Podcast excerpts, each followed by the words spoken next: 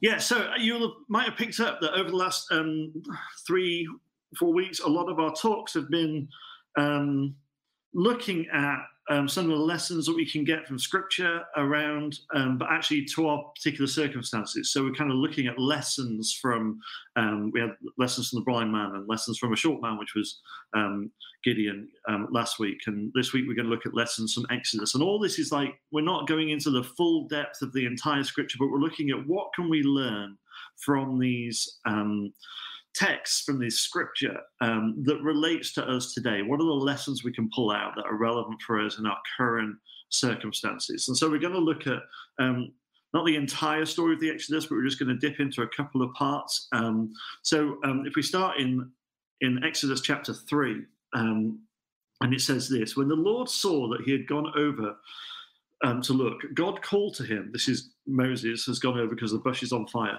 God called to him from within the bush Moses, Moses. And Moses said, Here I am. Do not come any closer, God said. Take off your sandals, for the place where you are standing is holy ground. Then he said, I am the God of your father, the God of Abraham, the God of Isaac, the God of Jacob. At this, Moses hid his face because he was afraid to look at God. And the Lord said, I have indeed seen the misery of my people in Egypt. I have heard them crying out because of their slave drivers, and I am concerned about their suffering. So I have come down to rescue them from the hand of the Egyptians and to bring them up out of that land into a good and spacious land, a land flowing with milk and honey. So, right at the beginning of this story, we see that the Israelites are in slavery. They've been in slavery for 400 plus years. Um, and they um, they've been suffering. They've been struggling. They've been being persecuted. They're they're stuck in slavery. They're they're the Israelites are um, the the Egyptians are driving them to to build more and more storehouses to to work harder and harder, to make more bricks with less straw, like just to push them harder and harder and harder. And and they're crying out. They're kind of going, God, where are you? What's going on? We don't understand why you've allowed this to happen to us. We don't understand what's going on in this situation. Like life, life's difficult for them. And they're um, and they're crying out to God and they're letting him know. And they feel maybe like God's being a bit quiet. They feel like God's being a bit distant. They've not really heard from him for few hundred years. They they don't quite understand their situation and their predicament and their circumstance, and they're crying out to God. And and when God shows up, when God shows up, He says to Moses, "I have heard the cry of my people." And God is a God who hears our cry. And whatever your prayers are, um, whatever your heart is, whether you're loving this moment, whether you're finding it incredibly difficult, and or anywhere in between those two. And I know that that can change from day to day. And some days we're doing great, and other days we're finding it really difficult. And some days we're loving ten people in a house, and some days we're not loving it as much. And other days we're, you know, whatever your circumstance is, um, talk to God about it, because God is a God who hears our cry. God is a God who is concerned about our situation. God is a God who is with us and God a God who is for us. So let's be people who who cry out to God. Let's be people who communicate with God. Let's be people who are honest with God, who tell God how we feel, who tell God what's going on, who share our hearts and allow God to minister to us. And God says to Moses, Take off your shoes take off your shoes because where you are standing is holy ground. And I put out a thought this week uh, all around that and, and this picture that we'd had of this wave coming. And if we've got our shoes on and we're, uh, we're in our regular attire, whatever, then we might back away. We might pull away because we don't want to get wet. Um, we don't want that wave to come and hit us. But actually, um, one is a beautiful image around taking off your shoes because this is holy ground. Is um, is this idea of what if we take off our shoes? What if we step into the wave that's coming? What if we step into the water and allow whatever it is that God wants to do to happen to us? Taking off your shoes is submitting to the situation and um, submitting to God, um, sub- surrendering to whatever it is God has for us, whatever it is God wants to say for us. It's not a passive thing, it's an active thing, it's a proactive thing. And let's be people um, this week and these coming days um, who take off our shoes and submit to whatever it is that God is bringing to us.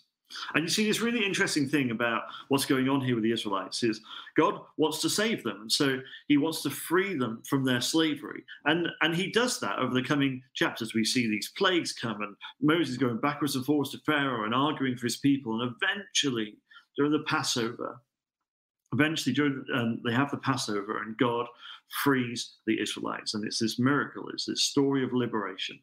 Um, but then there's a problem, you see, and um, so God takes them out into the wilderness and they're heading towards the promised land, and God stops and he and brings Moses up onto the mountain. And he gives them the Ten Commandments, and he gives them not just Ten Commandments, he gives them the whole law. And I think that often we think about all the, the law, the Ten Commandments, as this bunch of rules, like God says, if you don't do these, then I'm going to be really angry with you. And if you, you know, but actually, that's not what's going on here. What's going on here is that God had saved them geographically which is great. He'd got them out of Egypt, but now he needed to save them socially and spiritually and culturally. See, he got them physically out of Egypt, but now he needed to get Egypt out of them because Egypt had become rooted in them. This culture, this culture of not enough, this culture of working without stopping, this culture of oppression, this, this culture of power and domination. This culture where the gods were gods that would punish you if you didn't do all the right things at the right time. These gods were gods who would make the harvest stop or make the river stop flowing or, or make your children sick or whatever it might be. that These gods were gods who would who would punish you. They were the reason that things would go wrong unless you could make the right sacrifices, unless you did the right things and prayed the right prayers to keep them happy, and then they might bless you. And God wants to save them out of this culture of these all these different gods and all these um, different gods that you have to keep happy and and and worship and, and give offerings to. And God wanted to save them from that culture of power, of not enough, of greed, of oppression, of suffering, of working without stopping, of worshiping all these different gods. And God, He got the Israelites out of Egypt, but now He needed to get Egypt out of them. And so He brought the law. So he brought the Ten Commandments because the law is always about liberation. And I know that we distort it, and I know that we make it about, we can make it sound quite oppressive, and we can make it sound quite um, condemning, and we can make it sound quite difficult, and that God's going to be angry with us if we don't follow all the rules. But actually, the law is always about liberation. It is always about God teaching us how to be who He created us to be. It is always about God liberating us from the culture that maybe might oppress us, the, the culture that might suppress us, the culture that might dehumanize us, the culture that might force us into working and working and working without stopping and and and having more and more and more, but never having enough. I don't know. It's it's difficult, but it's difficult for us to imagine that sort of culture, perhaps. But all these thousands of years ago, that's what the culture was like now. And I know that now we're in this culture where no one's ever striving to have enough, and no one's always working too hard, and, and we're not under this sort of oppressive idea um, of that we have to keep up and we have to be good enough, and if we're not good enough, then somehow we fail. But try and imagine it. Um, because that is a lot of what our culture's like, right? And and so this law, which was to liberate the Israelites, these rules, these instructions, this text, these, these, this culture that God was trying to instill in them is relevant for us as well today. Because maybe we are people who need rescuing um, and not necessarily saving geographically, but maybe saving culturally and socially and spiritually. What are some of the cultural things, the social things, the spiritual things in us that maybe God can use this opportunity to save us from? What does that look like? So the Ten Commandments, you may well know them. um, don't um, don't take God's name in vain. Remember the Sabbath. Honor your parents. Don't kill. Don't commit adultery.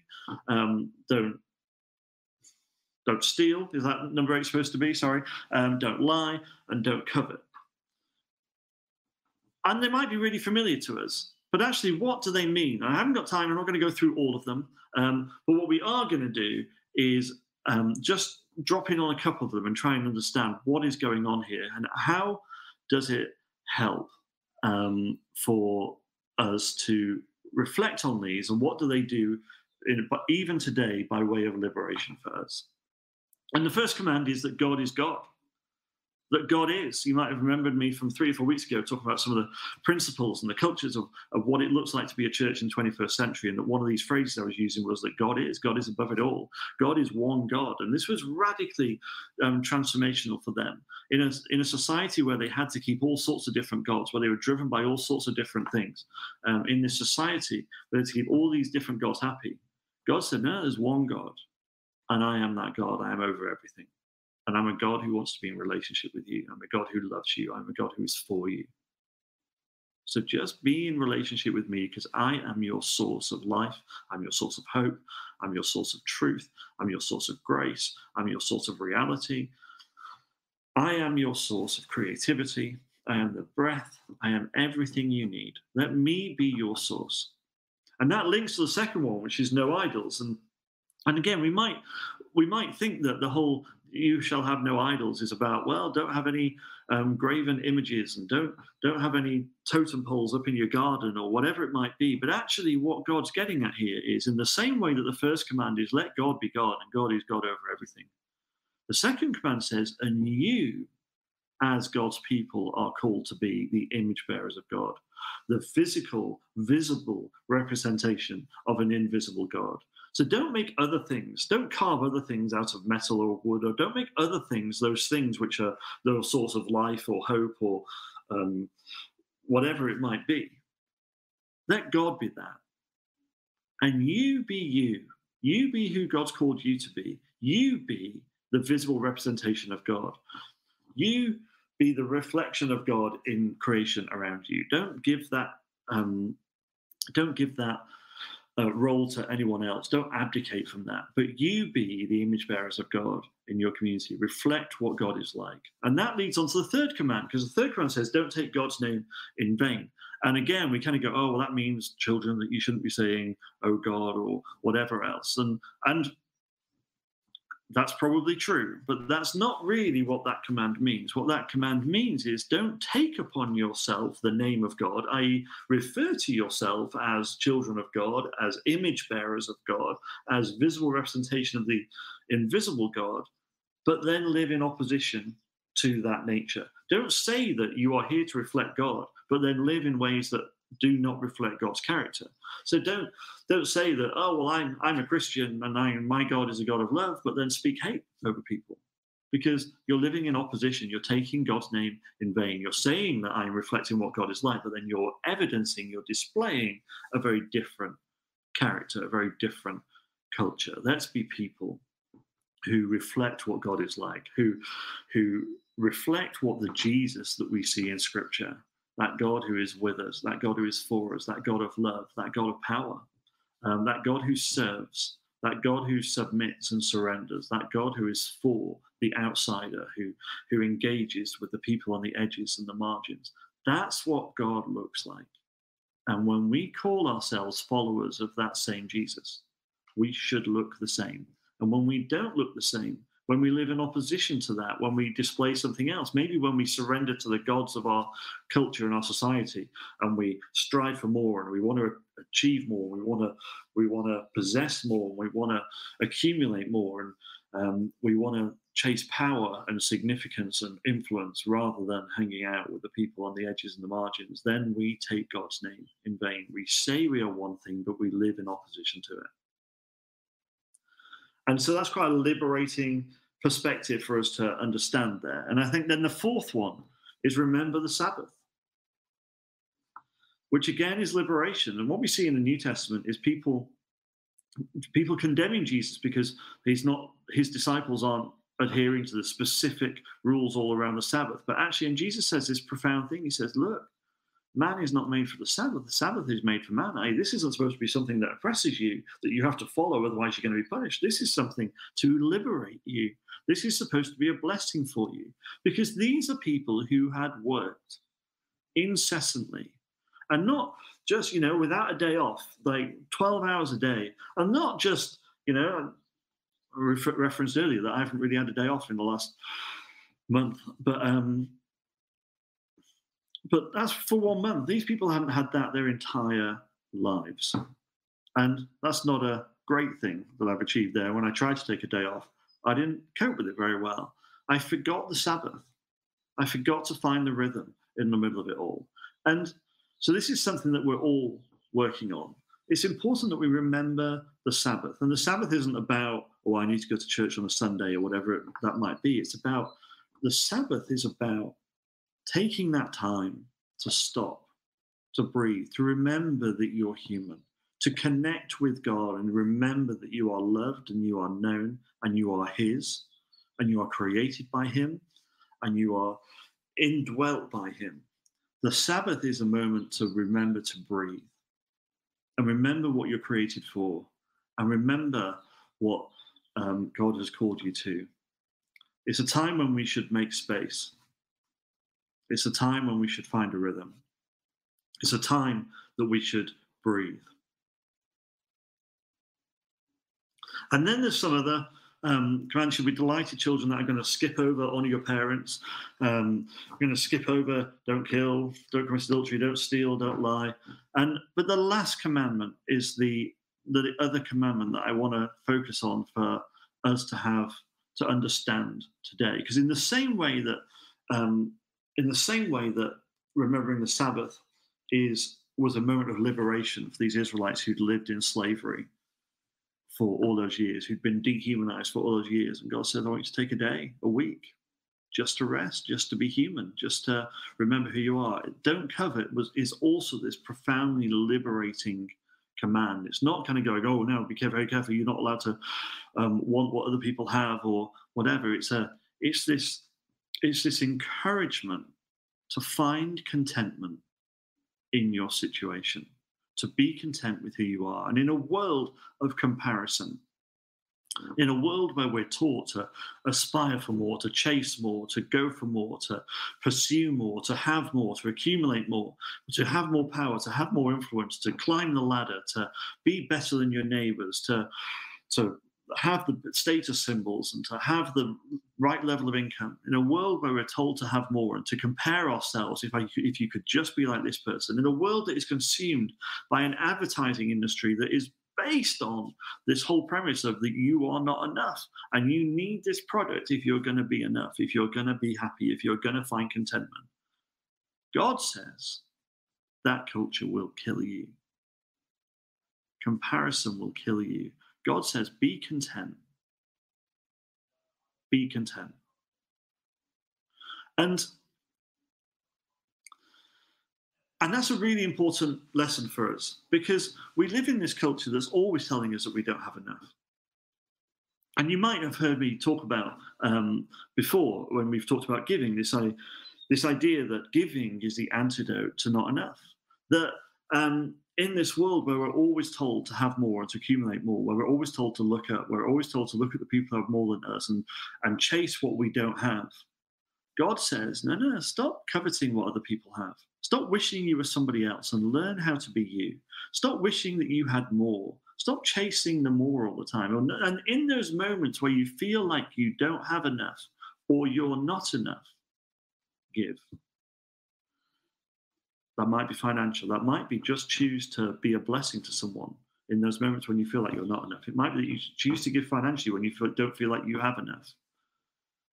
Because giving is the antidote to not enough.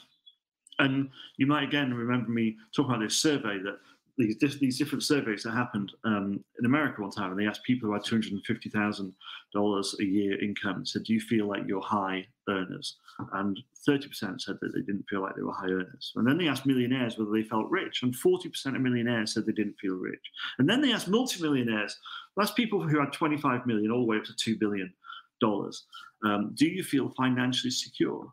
And over fifty percent said that they don't feel financially secure. 50% of people said that 25 million or $2 billion wasn't enough, that they didn't feel financially secure. And then they asked a really interesting question.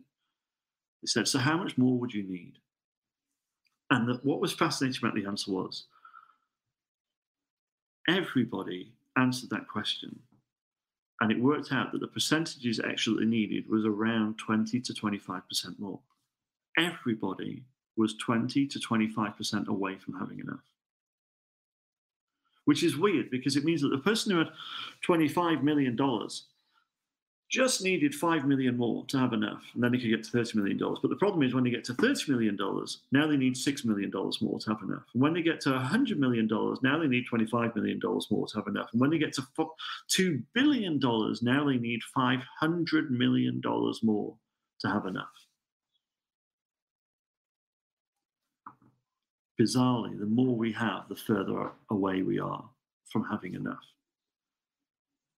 because not enough isn't an amount. Not enough is a culture that gets into us. Not enough is the Egypt that keeps telling us to build more and more storehouses and to work harder and harder and more bricks with less straw. It's that Egypt that get into it, gets into us. And God managed to save the Israelites. He managed to get the Israelites out of Egypt, but then he needed to get Egypt out of them. And I think sometimes, a lot of the time, God needs to get Egypt out of us too. God needs to get the culture out of us too. And when we feel like we haven't got enough, giving is the antidote. So it's this act of liberation. Because when we compare ourselves to other people, when we get into comparison, oh, it'd be easy if I had what they had. If I if I had their circumstance, if I had, you know, even in these circumstances, we might go, oh, it's great for you. You've got 10 people in your house. And I might be going, oh, it's great for you because you're on your own. And like actually, if we always compare ourselves to other people's situations, it will crush us. Comparison will crush you. Be content with your circumstance. Be content with who you are and who God's called you to be and where God's called you to be. The situation and the circumstance God has called you to be in. Let me encourage you this week to explore, to wrestle with God, to cry out to God, so we can learn how to be content with our circumstance. In Philippians chapter 4, it says this I am not saying this because I am in need, for I have learned to be content whatever the circumstances.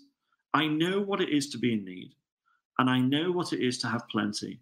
I have learned the secret of being content in any and every situation, whether well fed or hungry, whether living in plenty or in want. I can do all things through him who gives me strength. The secret is that we do it through Christ. The secret is that we do it with God. And so, if we're struggling to find that contentment, don't take the command of be content as a condemnation. Take it as an invitation, an invitation to work it out with God and to find that contentment in God, in who He's created us to be. Be content, find a rhythm, make space. God hears you. God hears you. May this week be a week where we're able to take off our shoes and step into our circumstance. Step into what God has for us. Learn how to be the people that God created us to be. May this week be a week where we learn better how to find that rhythm and how to make space. May we encounter God in new ways. May we express God in our neighborhood in new ways. God bless you.